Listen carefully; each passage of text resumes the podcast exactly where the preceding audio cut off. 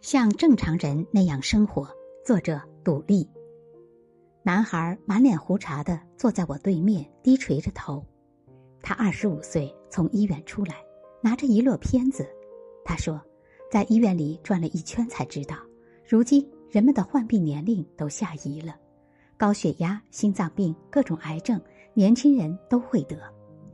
其实他没得啥大病，却一下子觉得死亡离自己那么近，憋了气一样。我曾经有幸旁听近十位老大夫聊天，他们说起当医生没法吃老本儿，又要工作，又要学习，又要下病房，又要出门诊，但多数医生都比较长寿，其共同点是：一该吃饭的时候吃饭，手术时间很长，下了手术赶紧补充能量；二该睡觉的时候睡觉，大夜班很辛苦，生活也没规律。所以要抓紧一切时间休息。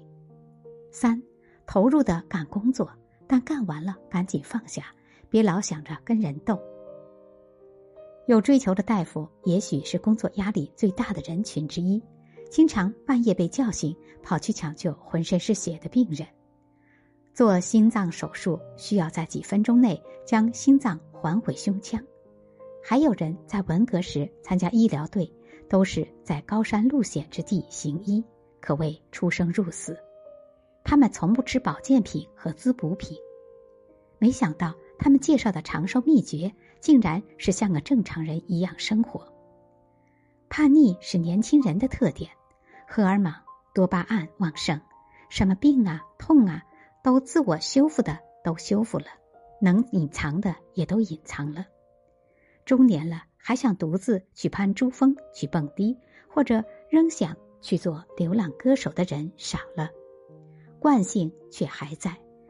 如何软着陆，也不是别人劝导几句就可以达成的。我在孩子一两岁，自己还要玩命工作的那两年，抑郁了，生活一地鸡毛，上有老下有小，离乱的中年。有一天，我病倒了。对自己的身体彻底绝望，妈妈到我床头坐下说：“你所有的生活习惯都是跟长寿相抵触的。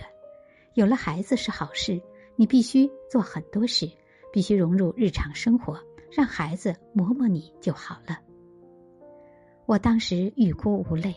难道长寿是混乱的俗物磨出来的吗？老子也好，彭祖也好，都是超凡脱俗的。妈妈说。你还没干过俗事，谈什么脱俗？说完就站起来走了。一次去拜访一位九十八岁的老红军，当时他耳朵不聋，反应灵敏。临走时，老人很正式的跟我握手说：“吃喝拉撒睡都正常，就别瞎操心了。”这位老红军是苦孩子出身，父母早逝，应该没啥长寿基因。年轻时过雪山草地，活下来已属不易，经常忍饥挨饿，更别提什么营养均衡了。那么问题来了，一个先天不足、后天亏损的人，怎么就变身老寿星了呢？他的下属评价他，待人有长者之慈，面对政治斗争如山般沉默，任何事都不挂心。因此，许多年轻人甚至中年人的问题是：要么爱跟着大道理跑，要么习惯于放任自己的情绪，而不去了解自己。有时候，俗世的磨练是一剂良药。